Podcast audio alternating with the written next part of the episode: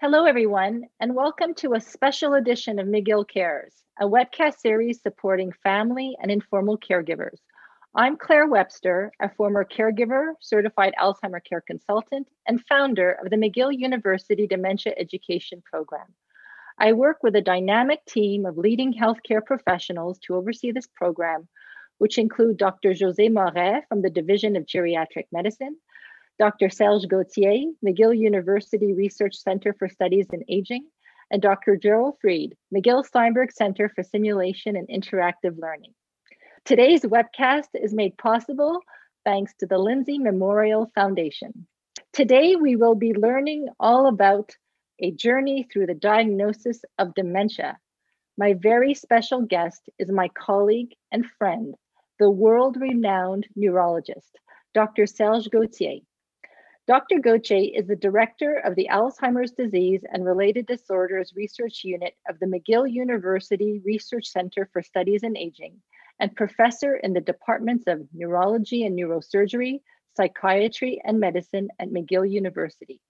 He is leading the initiative to produce the next two editions of the World Alzheimer's Reports on the crucial and interrelated topics of diagnosis for 2021 and post diagnostic support for 2022. I feel exceptionally proud to be part of Dr. Gauthier's team. Dr. Gauthier was appointed to the Order of Canada in 2014 and the Ordre National du Québec in 2017 in recognition of his contributions to advancing our understanding of Alzheimer's disease and dementia and for fostering the development of research networks. Today, Dr. Gauthier will provide a detailed presentation on the signs and symptoms of dementia. He will discuss how to best prepare for the first medical appointment and what to expect, how a diagnosis is made through various tests, and what individuals and care partners need to do immediately following a diagnosis of dementia. Welcome to McGill Cares, Dr. Gauthier. Bonjour, Claire. So, before we get into the actual journey or steps of diagnosis, let's discuss the signs and symptoms that may indicate to a person or care partner that there is a need for them to see a doctor. Thank you, Claire. Uh, indeed, the Alzheimer's Society of Canada, as well as Alzheimer's societies worldwide, are using these 10 warning signs as uh, a help for people who may need to seek medical attention.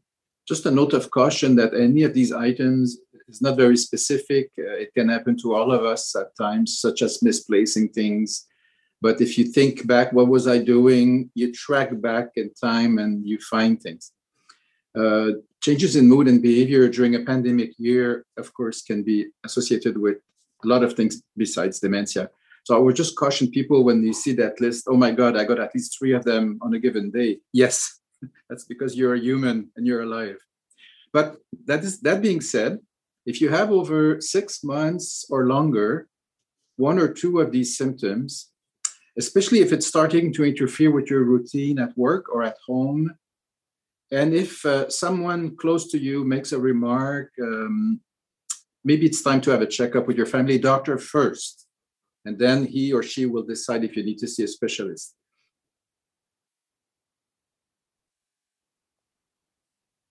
Okay, so then, uh, okay, so you went through, okay, those, sorry, the warning signs, okay. So then now I'm gonna ask you about the, um, what type of doctor to see, right? Is that okay to ask you that? Or, because you just said a family doctor, but I, can I ask you, okay, I'm gonna form my sentence. Stuart, you're ready? I'm gonna ask the next question. Okay, okay, okay, okay. So Dr. Gauthier, once you know the, the, the individual or a care, care partner starts noticing the various signs, what type of doctor do they need to see? And if they need to see a specialist, such as a neurologist or a geriatrician, do they need to have a referral? So normally, someone with concerns or some the care partner or someone significant in your life being concerned, uh, you see a family doctor first. They're they are trained for this. They will look for reversible causes, environmental factors. They'll do a basic blood workup. It, then, it, depending on the age of the person, you may see a neurologist or a geriatrician. Depending also on the type of symptoms, you may even see a psychiatrist, an old age psychiatrist if you're over 65. So uh, there's no universal rule about who you're going to see, but you always start with your family doctor. If you don't have one, you start with a medical group, uh, a group of 10 doctors or so, where at least one of them has a special interest in the diagnosis of dementia. All right, Dr. Gauthier, I'm going to let you take it away and give us your presentation on the journey of diagnosis of dementia. So thank you for giving me the opportunity to present uh, the basic workup for dementia. It's the same kind of lecture I would give to medical students at McGill or other doctors around the world. What may vary are the techniques available uh, for special tests. They vary depending where you are in the world but the, the basic history taking uh, the, the basic workup is the same around the world. So thank you for allowing me to share this. This is the outline. So definition of dementia in a simple way a practical way the symptoms across stages. That may be the most interesting part actually of my presentation because alzheimer's disease is a continuum. It changes over time and uh, some uh, people can will, will see the doctor later in the course of disease and others very early. The clinical workup is pretty basic. Uh, people are trained to do this in medical school and there are refresher courses during their career. The laboratory laboratory workup will be of interest perhaps to the audience because there's the basic things we do all doctors do but then there's special tests special scans and even lumbar punctures that we do in certain cases then there's the difficult issue of uh, what do I think is going on? What do I tell the person with complaints and the family? Disclosure issues. We'll touch on that briefly. And then after the diagnosis, and then we'll have an exchange, the two of us. So, a practical definition of dementia would be a decline in intellectual abilities. So, it's a change from before. The difficulty is if you have someone with Down syndrome, you have a different level to start with. If you have someone who uh, didn't go to school very much, they're an alphabet, it's a different level of difficulties to start with. But for the average person with grade seven education, the, the symptoms are usually similar, such as I'm having memory lapses, not just the odd time like, like everybody, but it's becoming more frequent and it's starting to interfere with my social interactions, etc. As a rule, also for dementia, you need to have memory or something else like it, plus another eh, type of impairment and the interview will try to bring this out. For instance, if you have memory complaints, then I will ask you for how long, and then I will ask, are you still uh, taking care of your bills? And if you say, well, I missed one or two payments, and I'm lacking a bit of confidence now. So it's a little more than memory.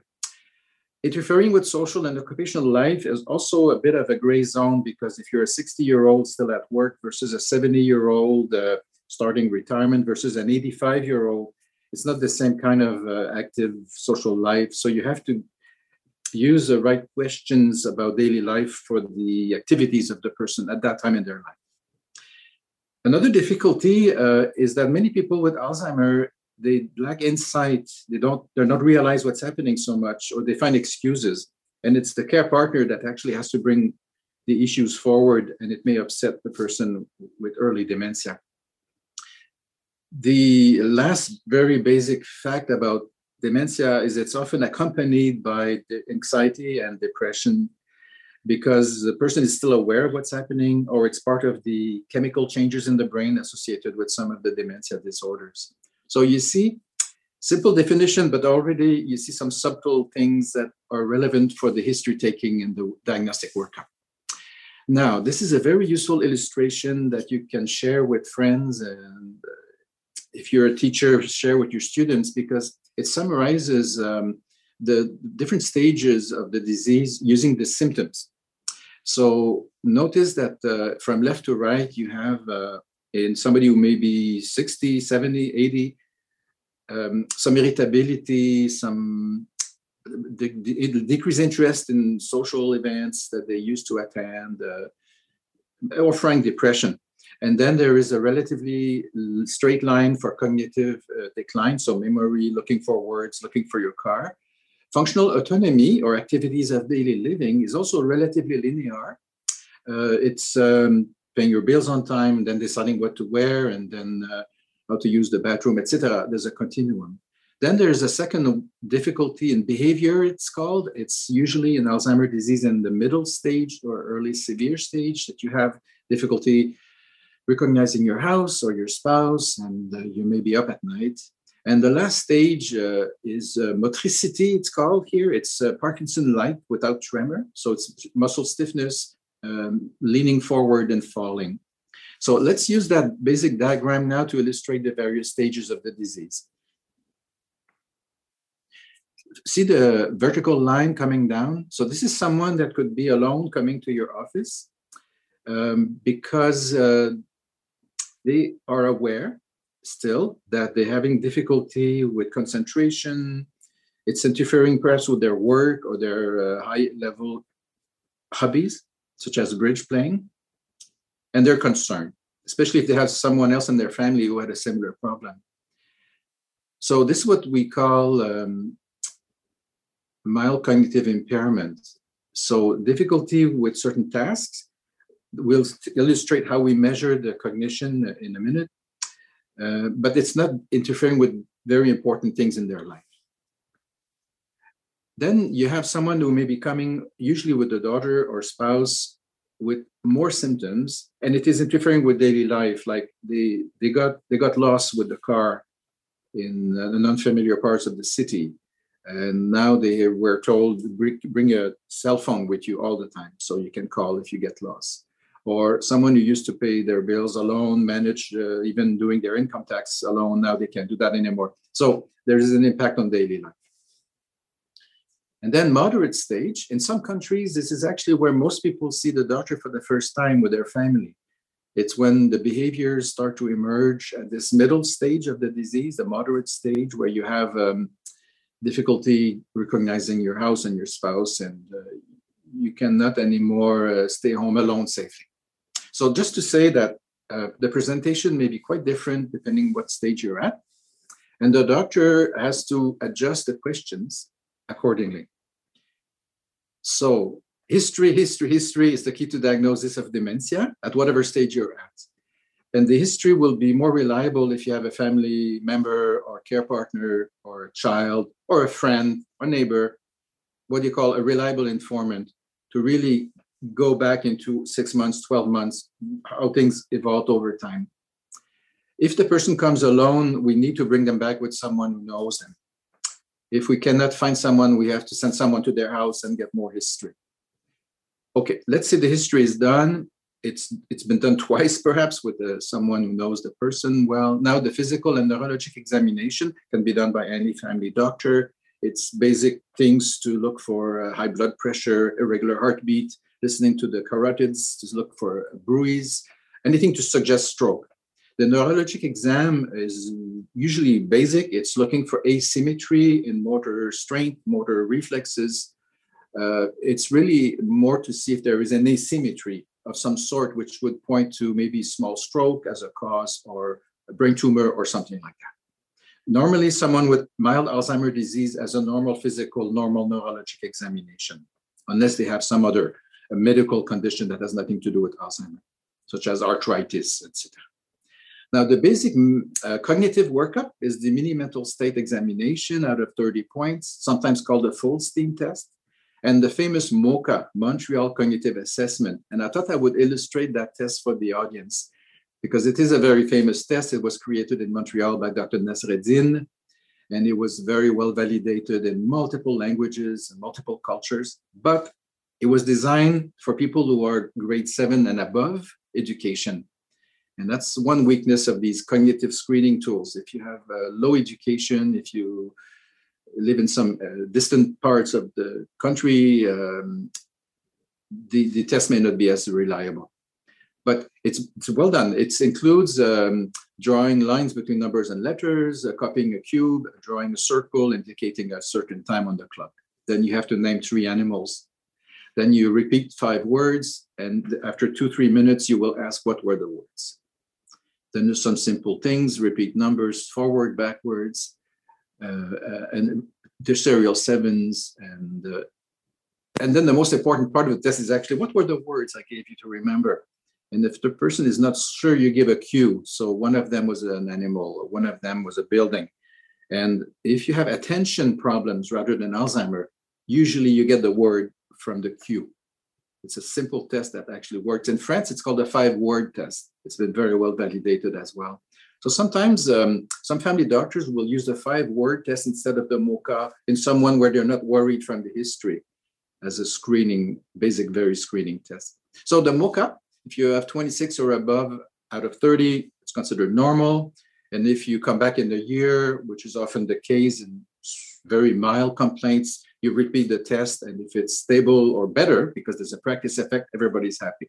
If it's going down two points over a year, then maybe you need a neurologist or some other person to work it up. Now, blood work, it's the same as you get every year normally with your family doctor. So no surprise here, looking for diabetes and uh, B12 deficiency, thyroid deficiency, etc. The scan of the brain can be very basic, the computer scan without any injection of dye, or the MRI, the magnetic resonance imaging of the brain, again, without any injection, will give you more information about small strokes than the regular CT. But for what you're looking for, big strokes, tumors, hydrocephalus, a regular CT is quite enough. Under the current Canadian uh, guidelines for practice, you don't have to do a CT scan on everyone over age 65 who has more than two years of symptom and has a normal basic physical exam. You don't have to. But practically speaking, nearly everyone gets a CT scan and more and more an MRI because we're looking at very subtle things. I'll illustrate one of them for the audience. It's the size of the hippocampi. So if you look at this brain, these brains, these are five different people. This is a cut this way, coronal. And uh, you have in the middle in black the ventricles, and you have circled in red this small part of the brain called hippocampus, which is a part of the brain where you process new information. You need this part of the brain to be healthy, to integrate new memory and to, to some degree to retrieve old souvenirs. And what you see illustrated as 0, 1, 2, 3, 4 is an increased shrinking of this particular structure, the hippocampus. And some researchers in Quebec City and in Paris have designed ways to actually measure the size of this part of the brain with a computer if it's very subtle. So this is the one thing that people look for on the MRI, uh, so-called regional atrophy, shrinkage of certain parts that has to do with Alzheimer's disease or other causes of dementia. The other thing you look for on the MRI are small strokes. They could be in so-called strategic regions. So one small stroke, for instance, in the thalamus can explain a lot of memory difficulties. And the good news is if you prevent more strokes, that person will be stable forever. What other tests do we do? Well, the PET scan, so positron emission tomography, is used um, by family doctors. It's allowed in Quebec and specialists around the world with the, the so-called FDG, fluorodeoxyglucose. And anybody who had cancer knows what this is. It's a scan you do for the whole body looking for metastasis. For the brain, it's a special camera, but it's the same isotope.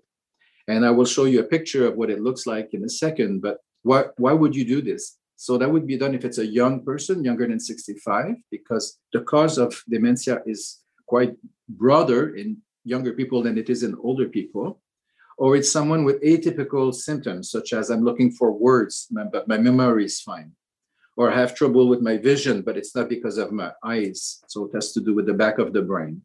So anything atypical in a relatively young person, normally we do this test. It gives you a map of where the sugar is being used across the brain in resting conditions. So the test is being done in a quiet room, your eyes are closed, you don't hear any noise. In the resting condition, the glucose should be used equally right, left, front, and back. In some types of dementias, you see less glucose being used at certain parts, and some parts are have to do with Alzheimer's disease, as I will show now, and Lewy body dementia. So this is what the PET scans look like for glucose. This is a routine test. It's not a fancy test. It's available under Medicare in Quebec and it's available in most provinces in Canada and the rest of the world. So what you see in red are the hotspots uh, where the glucose is being used at that given time and that person who is in resting conditions. And what you see on the right, with arrows are parts of the brain where there's less glucose being used. And this is this particular pattern that you see here is typical of Alzheimer's disease. But a note of caution, you may have what seems to be a lot of uh, hypometabolism, lots of reduced function on the picture, but the person is actually doing very well. This is a rule for all these tests I'm going to talk about. You, the brain can compensate. There is resilience in the brain of many people, especially those with high education or those who use their brain a lot. And the picture may look terrible, but the person is actually doing very well. So careful, there may be a dissociation between what you see and what the person actually can do. Now, special tests. Lumbar puncture is done more and more because you get a lot of information from the spinal fluid. It's not done on everyone, of course. It's done in people who are younger than 65, or again, atypical symptoms such as looking for words, progressive aphasia. And we measure different proteins in the spinal fluid. And some of the balance of proteins can be typical of Alzheimer or rule out Alzheimer. I'll show you a nice example of how it's done. So what we are measuring are proteins that leak out of nerve cells and the proteins float in the spinal fluid and we take a sample from the spine and uh, we don't need a lot about two to three ml and you bake that fluid within an hour. So don't worry about it. And what you see are the arrows up and down are the different proteins that we measure. This is done in a commercial lab currently in the states. We will have soon in canada two officially certified clinical labs to do this, one at McGill and one at University of British Columbia. And uh, it's not an expensive test, and it gives you a biological diagnosis at uh, sometimes very early stage of the dementia. It can also help you rule out Alzheimer and suggest other conditions. Bon, so let's say you've had your first or second visit, you've repeated the MMSE and the MoCA a couple of times, you're you're you're okay with the history. So yeah, the doctor has to say, okay, is there clear evidence of cognitive decline? This will be easier answered if you have at least two measurements of cognition, MoCA done twice or MMSE done twice.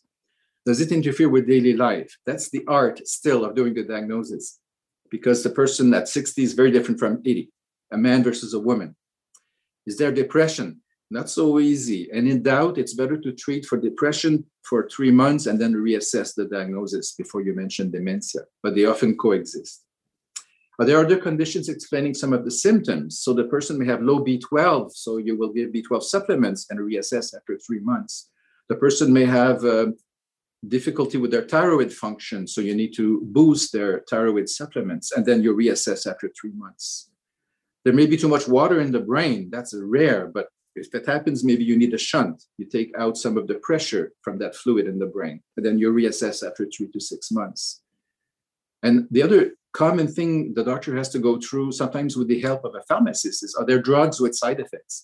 Some some old drugs like Elavil, amitriptyline, that people used to take for pain or for sleep, are actually very bad for your memory if you take high doses. And uh, the pharmacists have uh, software that allows to calculate if you add this drug you take for your heart, this drug you take for your stomach, this drug you take for dizziness, all three of them together, you have a high anticholinergic index, and then the doctor can make adjustments with, with the pharmacist, and that may help some of the symptoms already. So that's going through the doctor's mind. Now, very quickly, we'll go over the criteria. So if it is early dementia, does it fit better Alzheimer or Parkinson or other kinds of dementias? So Alzheimer disease is the most common over age 80. Um, the definition you see here is by the book. The two or more areas of cognition could be memory and judgment, memory and orientation, uh, interfering with daily life. Uh, the old definition of 40 to 90 makes no sense because you can have it before 40, especially in familial Alzheimer, and you can very well have it over 90. And absence of other disease uh, that can explain the symptoms. That's the old definition. Vascular dementia is not common. It used to be maybe 20 years ago, especially in Japan. But because now people take care of their heart, they treat high blood pressure, they, they take blood thinners if they need them, much less big strokes. What we have are small strokes. And the criteria you see here, temporal relationship between a, a stroke and then dementia is very rare. It's more gradual and then overnight change, which may be delirium from an infection, or it could be a small stroke. That's more what we see now. And we call it more mixed dementia, Alzheimer and vascular, rather than vascular dementia, which is quite rare. That is not so rare, dementia with Lewy bodies. It's a combination of Alzheimer and Parkinson features. And these are younger people, 65 to 75, who have um, some parts of the day they're sharp, other parts of the day they're not so sharp, so fluctuations. Visual hallucinations are very common. It's not frightening. It's people, and they come sometimes. They even have an extra seat for them at the table. It's part of your life. And sometimes they also have a bit of muscle rigidity, no falls at the beginning. And they often have uh, wild dreams and they fall out of bed while they're dreaming. It's so called REM behavior disorder. And if someone gives them, because of the visual hallucinations, a small dose of uh, neuroleptic, Haldol like medicines, they freeze for a week. And that's called neuroleptic hypersensitivity. And uh, family doctors are very at ease uh, with this particular type of uh, patient, and they are aware that you should not give um, tranquil- major tranquilizers for the visual hallucinations. And just to be complete, the other one is Parkinson disease dementia. It's someone who has Parkinson disease with um, resting tremor and or muscle rigidity for at least two years, and then they have cognitive decline coming in. And I think, Claire, you had an interest in frontotemporal dementia. It's like a separate topic in itself. It's very rare over age 65. It's usually more around age 50. It's familial half the time. So frontotemporal dementia would be quite different in the presentation than what people are used to for Alzheimer.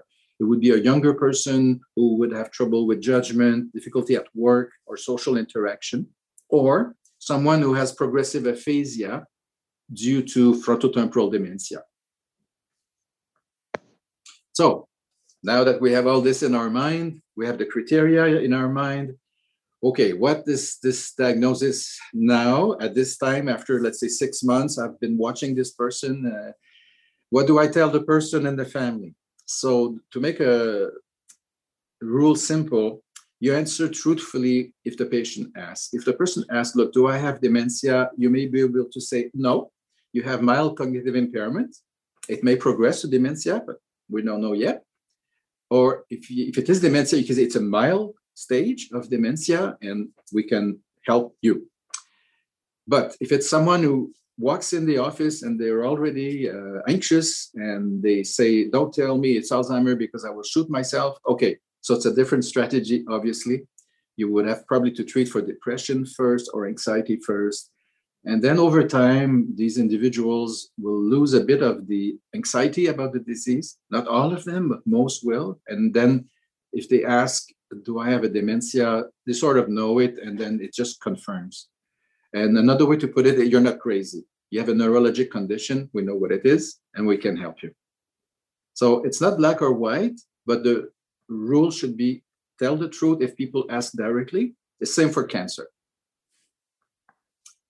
and after the diagnosis and now we'll have a dialogue uh, claire you and i because um, there are, has always to be good news bad news. Good news i know what you have and bad news it's not something i can cure but good news again i can help you. So education and we'll discuss how we can help people find information and support and plan ahead. Back to you claire. Dr gauthier thank you so much for such an incredibly thorough presentation on the journey. I I wish that you were my mother's doctor at the time because I'm every time I watch your presentation, I learned so many new things, and um, so I'm so happy that we're able to do this presentation today, so that so many people could really understand the diagnostic the diagnostic process. So after the diagnosis, um, you know, as you mentioned, it's not always easy. I mean, when I look at my own personal experience, my mother was in complete complete denial of her condition. Um, getting her into the doctor's office i had to bring her against her will you know um, and it was a very it was a very challenging experience. So as you said from the very beginning of your presentation you know in many cases the disease impacts people's sense of logical thinking reasoning So it's very important that they have a care partner, whether that be a family member, friend, but somebody with them. Correct? Yes, we need that for the history taking, but also for disclosing the diagnosis. And knowing that there is currently no cure for the disease, you know, um, so the prescription of care after the diagnosis, I mean, you know, I've been advocating for years on the importance of education right? Becoming as educated as possible about this disease, always being one step ahead, understanding that they're in this stage, what's coming next, right? So talk up to me, talk to us about the role of education.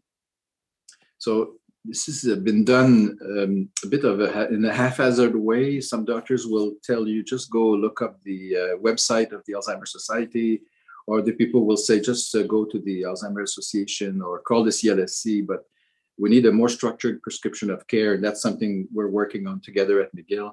Mm-hmm. But the the background to all this is um, anticipating the stages. When it's Alzheimer's disease, it's relatively easy because it's relatively predictable in six months, 12 months, what the needs will be. The thing is, you don't want to tell everything to the person with dementia or the care partner all at once. Obviously, it's too much information. And uh, there may be surprises. Some people will actually be very stable for five years, even if there's no cure, because you help her, their health in general. There's uh, you you help the care partner. They retire early, then they have some good time together. You you may have very long plateaus, and these are good quality time and uh, it, it's hard to predict.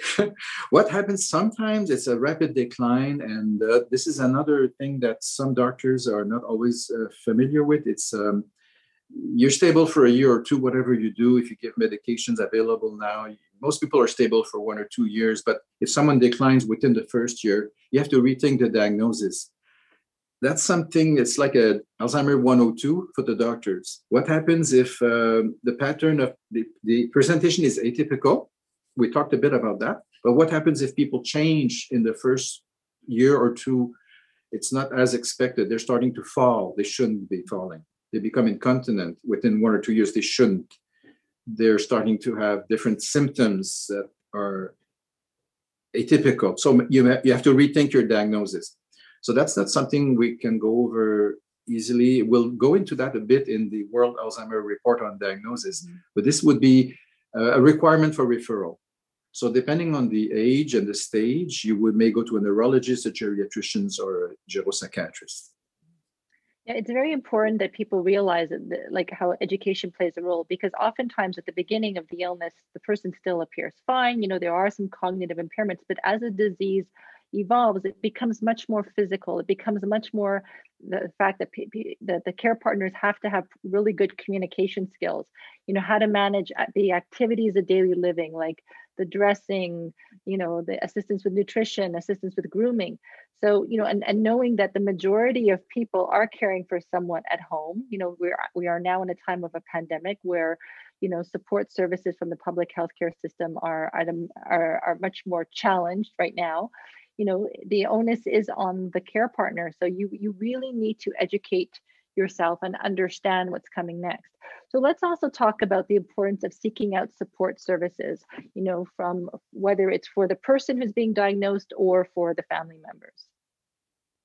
Yeah, traditionally, physicians will refer to the CLSC when there's a request from the family.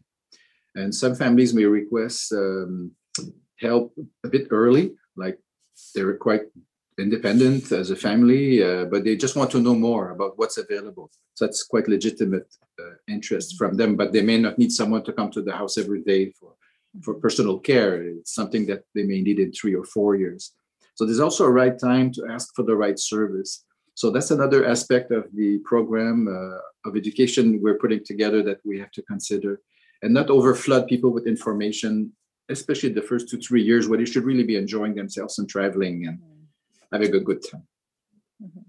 I think it's very important, though, as time goes on, it, you really need to build a team, though. You know, oftentimes a care partner thinks only I can take care of my husband or only I can take care of my mother. Nobody else can do it. I mean, I made that mistake thinking nobody's going to take care of my mother the way I can.